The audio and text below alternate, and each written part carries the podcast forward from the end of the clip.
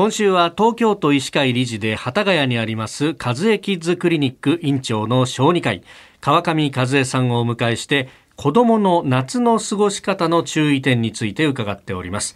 まあここまで、えー、コロナについて伺ってきましたが他の病気先生今年いかがですか？そうです。今年はもう溶連菌も出てますしそれから手足口病も暑くなり始めて出始めましたし、はい、夏風邪が続々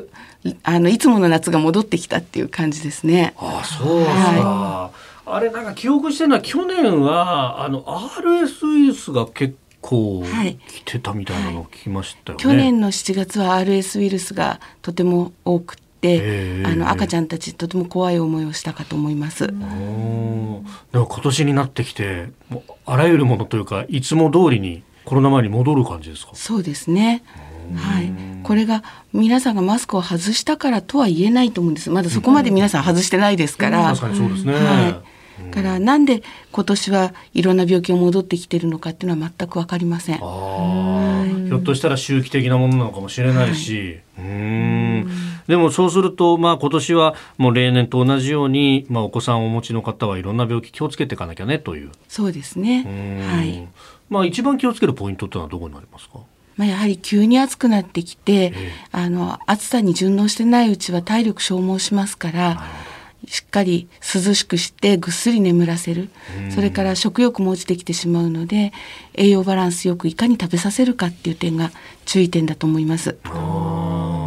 やっぱりそういうこう病気に負けない体をまず作っていかないといけないと。はいうん。あとやっぱりそのコロナ対策という部分もあってだいぶその手を洗うっていうことも習慣化されてきたと思うんですけど、まあ、場所によってはアルコール消毒も置かれていたりしますよね。こういった対策っていうのはそのコロナ以外の感染症であったり病気に対してもやっぱり有効ですか？はいあの石鹸と流水の手洗いは万能です。万能。はい。それに対してアルコールについては、はい、皆さんよくご存知のプール熱、アデノウイルスによる感染症ですね。これには全く効きません。おお、全く効かないんですか、なんですね、はい、アルコールでは消毒できません。ですから、あの、アルコールだけを頼ってるような、アルコール消毒さえすればいいのよねって思っていると、アデノウイルスですとか、お腹に来る疾患はほとんど無効だと思った方がいいので、かかはい、むしろかかりやすくなると思いますね。はい。ノロとかそういうもの。ノロにも効きません。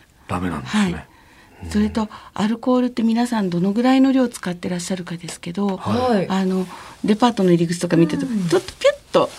一滴垂らしてやった気になってる方多いんですけど、あれはやはりすり込んで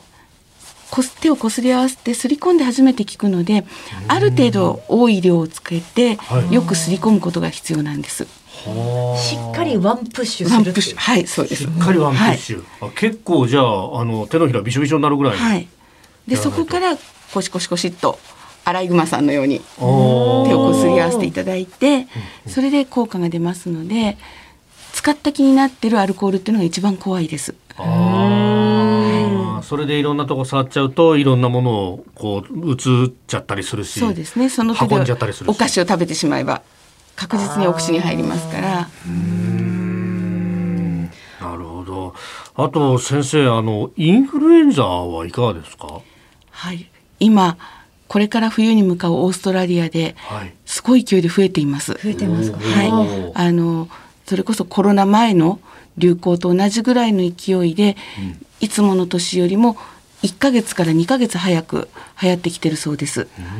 ですので秋から冬にかけてはかなり警戒していかないといけないと思ってます。はあ。そうするとインフルエンザに関しても予防だとかあるいはワクチン接種ってことをやっていく必要がありますか？はいただあの日本ではワクチンは10月1日からですのでそれまでは何とか流行させずに行ってほしいと